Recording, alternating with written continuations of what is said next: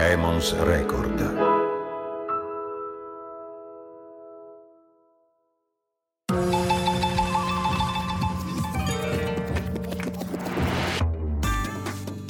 Oggi andremo in giro per le strade delle metropoli giapponesi alla ricerca della Yakuza, tra bande di teppisti e malavita locale. Io sono Giorgia Sallusti e vi do il benvenuto a Yamato, un viaggio nel Giappone che non vi hanno mai raccontato. Puntata 7. Per le strade della Yakuza.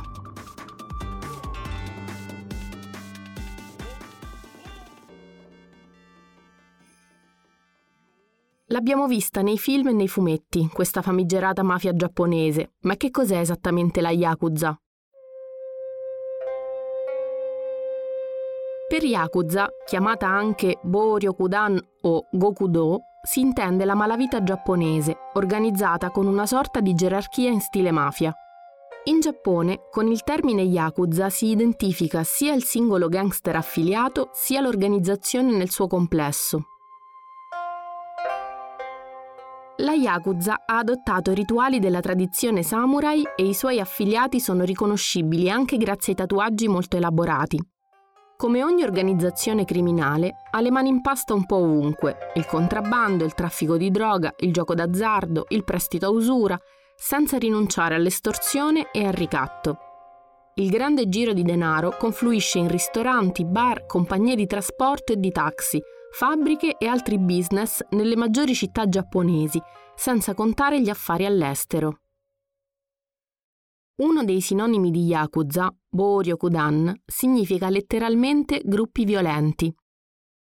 Questi gruppi, queste gang, nel corso del XX secolo sono confluite in un'organizzazione criminale più grande, di stampo mafioso, strutturandosi in un conglomerato o un consorzio, ma come si sa le parole sono importanti.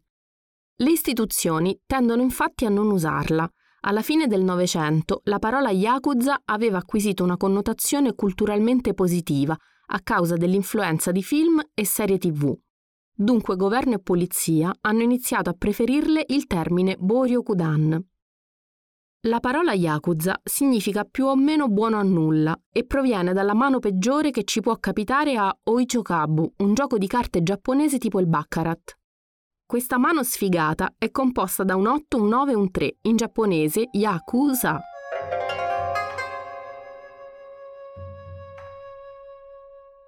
Yakuza, tuttavia, è la parola che usano i membri del Boryokudan per definirsi, così come Gyangu, dall'inglese gangster. Visto poi il richiamo alla tradizione samurai, gli Yakuza si riferiscono a se stessi anche come Ninkyo Dantai, cioè organizzazione cavalleresca. Una definizione che potrebbe sembrare ambigua, ma fino a un certo punto. Infatti, la relazione tra Yakuza e polizia in Giappone è piuttosto particolare, si potrebbe definire complicata. La Yakuza, per certi versi, opera alla luce del sole. Le aziende di sua proprietà e perfino i quartier generali che gestiscono città o regioni sono spesso chiaramente identificabili. Anche le attività sono spesso note alla polizia giapponese senza che questa intraprenda alcuna azione repressiva. Ma com'è possibile? Se i metodi con cui operano queste sezioni territoriali sono discutibili, le loro azioni non sempre lo sono. Numerosi e noti sono gli atti di beneficenza, come la donazione e la consegna di beni primari alle vittime di calamità naturali, come è successo per esempio durante il terremoto di Kobe nel 1995 e lo tsunami del 2011.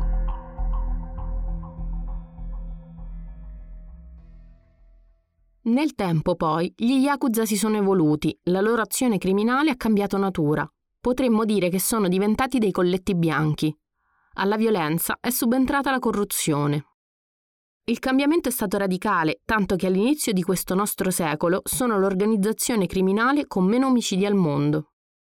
I membri sono stati persino chiamati a svolgere funzioni pubbliche, come quando nel 1960 una squadra di Yakuza è stata chiamata per effettuare il servizio di sicurezza del presidente degli Stati Uniti Dwight Eisenhower. La visita, programmata per l'estate, fu poi annullata.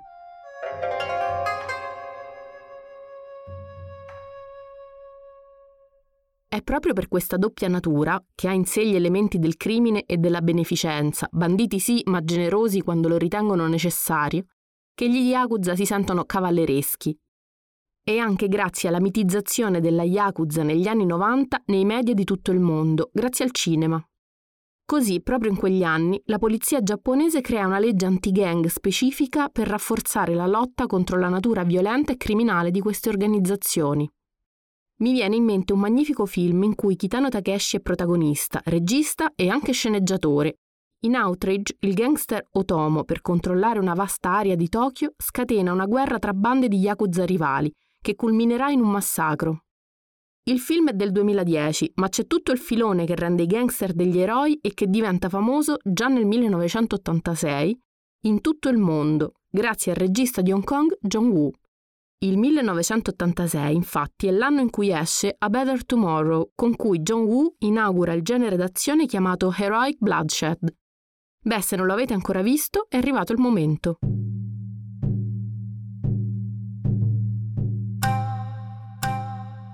Se siete stati in Giappone, forse avrete avuto l'estremo piacere di passare un pomeriggio in una onsen, una stazione termale. Se avete dei tatuaggi, vi sarà allora capitato di doverli coprire. E perché forse vi siete chiesti? Il tatuaggio in Giappone non è certo illegale, allora perché non si possono mostrare i propri? Anche qui dobbiamo fare un piccolo passo indietro. Nel VII secolo, infatti, in Giappone si usava tatuare i criminali per indicare i crimini che avevano commesso delle vere e proprie didascalie sulle persone. Questa pratica è andata avanti finché avere i tatuaggi non ha cominciato a significare un certo orgoglio criminale, orgoglio cavalcato ovviamente anche dalla Yakuza, che ha abbracciato in pieno questa pratica fino a farne un'arte. I tatuaggi degli Yakuza sono elaborati, bellissimi e pieni di significati simbolici. Nel 2018, a Bangkok, in Thailandia, viene arrestato Shirai Shigeharu, vecchio boss della Yakuza del clan Kodokai. Shirai è stato latitante per 14 anni ed è stato scovato in Thailandia solo perché una foto dei suoi tatuaggi è diventata virale.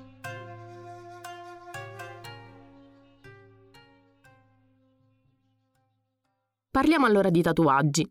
I tatuaggi della Yakuza sono significativi per la persona specifica e per ciò che vogliono mostrare al mondo. Per esempio, uno Yakuza si può tatuare un samurai per dimostrare che è un guerriero dalle nobili decisioni che non si lascia consumare dalla paura. Un'opera classica, spesso saccheggiata per l'iconografia dei tatuaggi da Yakuza, è In riva all'acqua, un romanzo storico cinese del XV secolo e in Giappone noto come Suikoden, i cui protagonisti sono 108 briganti, raccontati come invincibili in campo aperto, diabolicamente astuti nella guerriglia, temerari nel pericolo, spietati nella vendetta.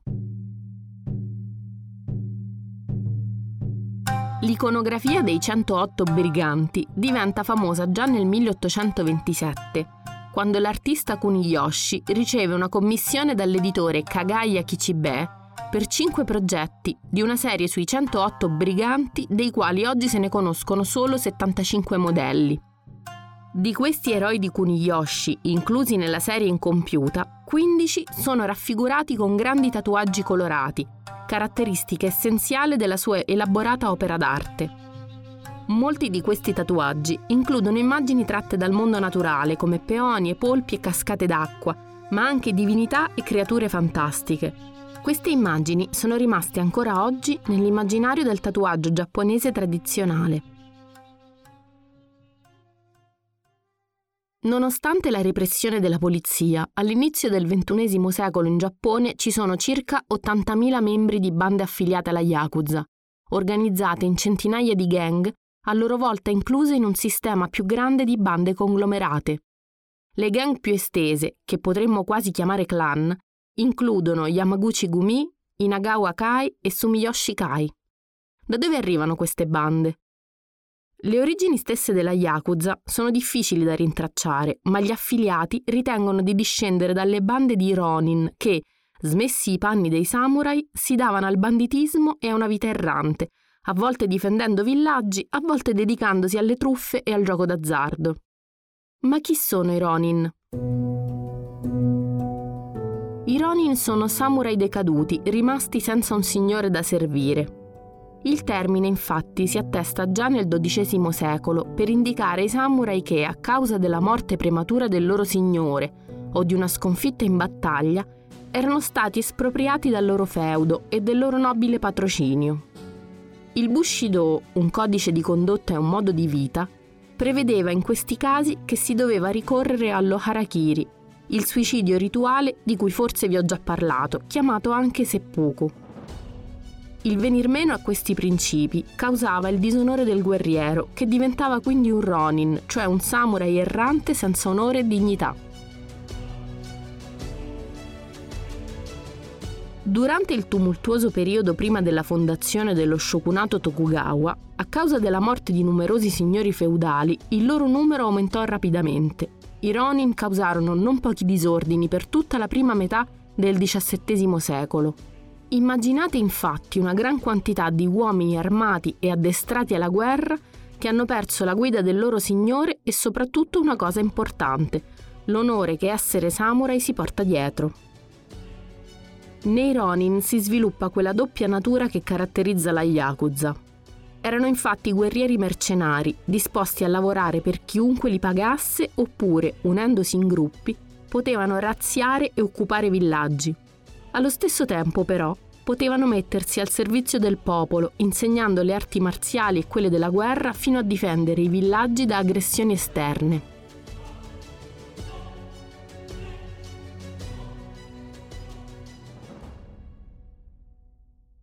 A metà del XIX secolo, molti samurai ormai impoveriti, sentendosi inutili in un paese che stava cambiando molto rapidamente, vengono attratti dal movimento che vuole riportare la famiglia imperiale al centro del potere ed espellere gli stranieri occidentali dal paese. Tra di loro, numerosi samurai avevano lasciato il proprio signore ed erano diventati ronin. Questo esercito di guerrieri erranti ha accresciuto lo stato d'animo rivoluzionario del Giappone negli anni precedenti alla restaurazione Meiji del 1868, che mette fine al periodo Edo, assassinando funzionari considerati troppo moderati, studiosi filo-occidentali e stranieri residenti in Giappone. Le violenze continueranno per un breve periodo dopo la restaurazione, ma i Ronin cesseranno di esistere nel 1873, quando i privilegi dei samurai verranno aboliti. Ma il Ronin, figura tragica e romantica, continuerà a vivere nella cultura giapponese. La storia dei 47 Ronin che all'inizio del XVIII secolo vendicarono la morte del loro signore, è infatti oggetto di molte famose opere teatrali, cinematografiche e letterarie giapponesi. Ma ritorniamo ai giorni nostri e a quelli che si ritengono essere i discendenti dei Ronin. Secondo le stime della polizia, All'inizio degli anni 60 gli appartenenti alla Yakuza hanno raggiunto il numero più alto, parliamo di circa 184.000 individui. Oggi se ne contano 80.000, divisi tra affiliati e associati. I membri sono organizzati in centinaia di bande, la maggior parte delle quali è sotto l'egida di un sistema più esteso.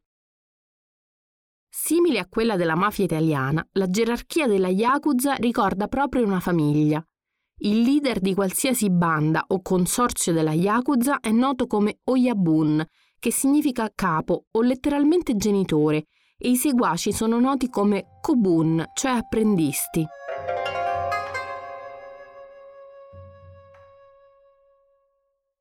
La rigida gerarchia e disciplina sono solitamente accompagnate da un'ideologia ultranazionalista di destra.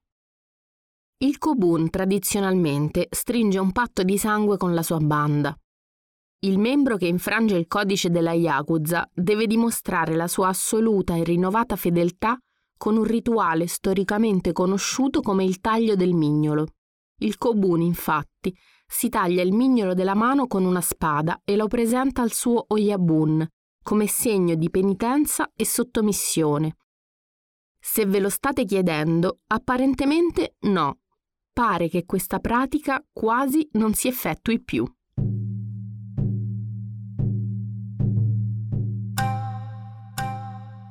Come per la mafia italiana, che ha visto avvicendarsi al potere clan e famiglie, anche la Yakuza, sebbene in maniera differente, ha i suoi leader. La banda più grande è la Yamaguchi Gumi, fondata intorno al 1915 dallo Yabun Yamaguchi Harukichi, ma è solo dopo la Seconda Guerra Mondiale che si è completamente sviluppata e ampliata grazie a un uomo conosciuto come il capo dei capi. Taoka Kazuo, detto Kuma, che in giapponese significa orso, è nato il 28 marzo del 1912 a Sanshōmura ed è morto nel 1981 ad Amagasaki. È stato il più grande capo yakuza del Giappone, un famigerato Oyabun, che è la parola giapponese per indicare il boss. Dopo la seconda guerra mondiale è riuscito a diventare il leader di un'organizzazione gigantesca, la Yamaguchi Gumi, che sebbene avesse il suo quartier generale a Kobe, aveva interessi affiliati a livello nazionale ed era composta da più di 10.000 membri divisi in 500 bande distinte. Taoka nasce da una povera famiglia di contadini in un villaggio dell'isola di Shikoku. Il padre muore poco prima della sua nascita e la madre quando lui aveva solo 4 anni. Cresciuto dai parenti, lascia la scuola nella prima adolescenza e nel 1929 inizia a frequentare le bande della Yakuza a Kobe.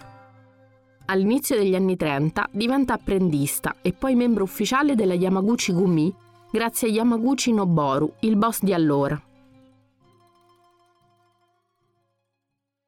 La guerra manda in pezzi l'organizzazione, ma è l'occasione per Taoka di far nascere un impero.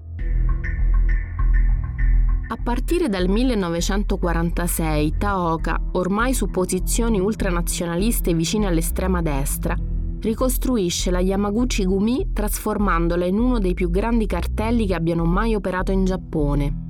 Estorsioni, racket del lavoro, gioco d'azzardo, prostituzione, strozzinaggio, contrabbando, spettacolo e altre imprese, sia legali che illegali. Non c'è ambito all'interno del quale l'organizzazione non operi.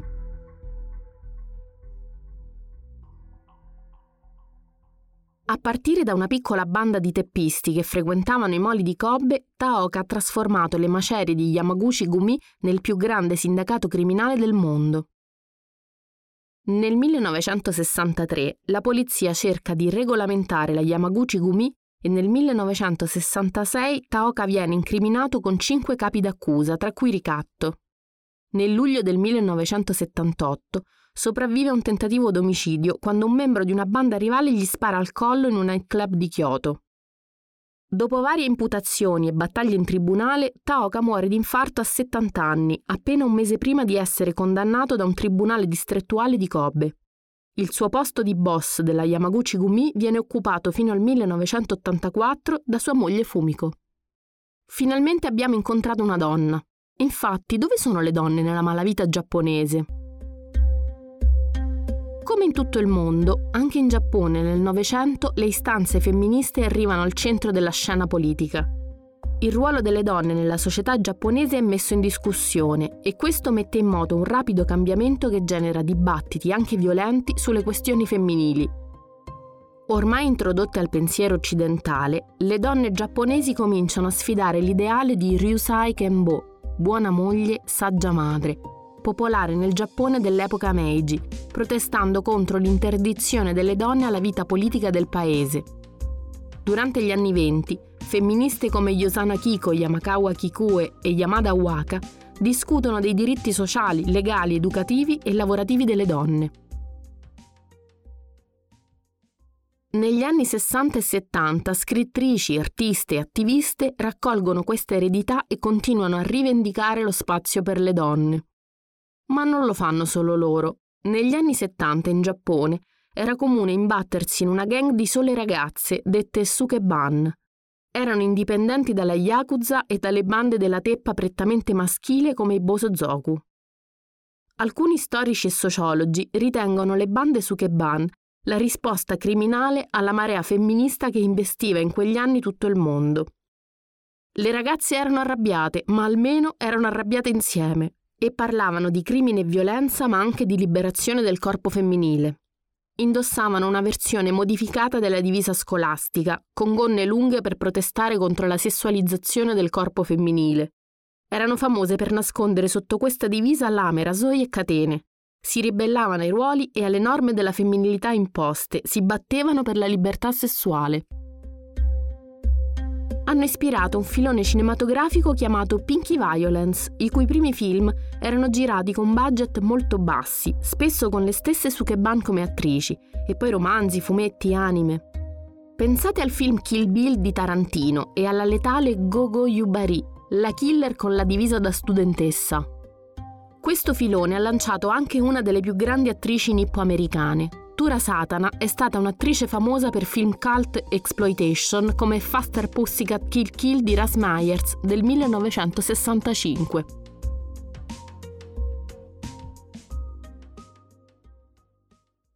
Satana, il cui nome completo è Tura Luna Pasquale Yamaguchi, nulla a che vedere con il clan Yakuza di prima, nasce nel 1938 in Hokkaido da padre giapponese e madre Cheyenne, e cresce a Chicago dopo un periodo nel campo di concentramento per giapponesi di Manzanar a Lone Pine in California.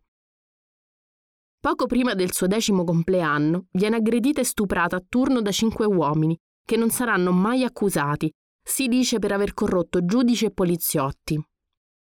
Satana impara Aikido e Karate e nei successivi 15 anni rintraccia tutti gli uomini per vendicarsi, uno a uno. Dichiarerà poi in un'intervista: Ho fatto una promessa a me stessa che prima o poi, in qualche modo, avrei pareggiato i conti con tutti loro. Non hanno mai capito chi fossi finché non gliel'ho detto io.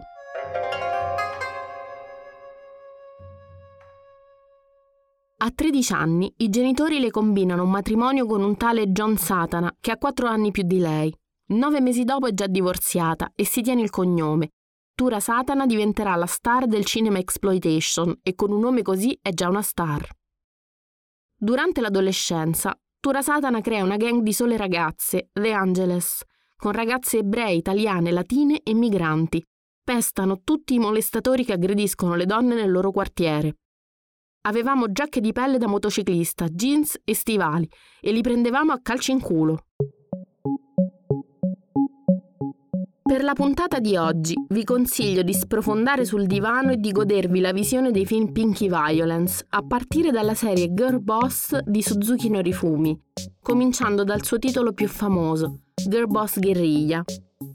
E poi passerei proprio a Faster Pussycat Kill Kill per vedere Tura Satana in azione. Vi consiglio poi il documentario Twilight of the Yakuza di Sebastian Stein, che racconta il fenomeno oggi tra malavita e operazioni di polizia. Non possono mancare le letture e allora ecco Memorie di uno Yakuza di Saga Junichi, tradotto da Giuseppe Giordano per Atmosfere Libri. È un romanzo che vi porta nella periferia della capitale di cui forse vi ho già parlato perché è uno dei miei preferiti.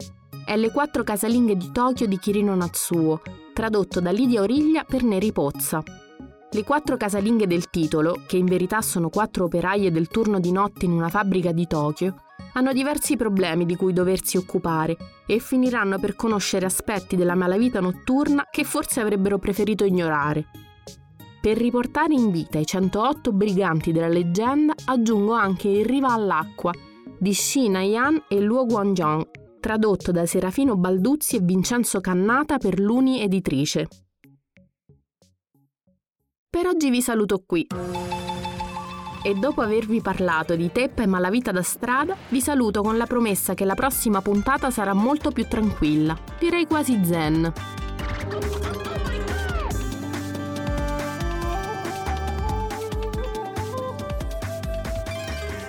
Avete ascoltato Yamato di Giorgia Sallusti, un podcast prodotto da Emons Record. Regia Caterina Bocchetti Studio di registrazione LRS Recording Studio Roma. Supervisione editoriale Caterina Bocchetti e Paolo Girella. Montaggio e post-produzione Fiammetta Castagnini. Ti è piaciuto questo podcast? Ascolta anche Il Dio che danza di Paolo Pecere e Quattro capanne di Leonardo Caffo. Scopri i podcast prodotti da Emons Record sul nostro sito www.emonsedizioni.it nella sezione dedicata e su tutti i portali gratuiti di podcast.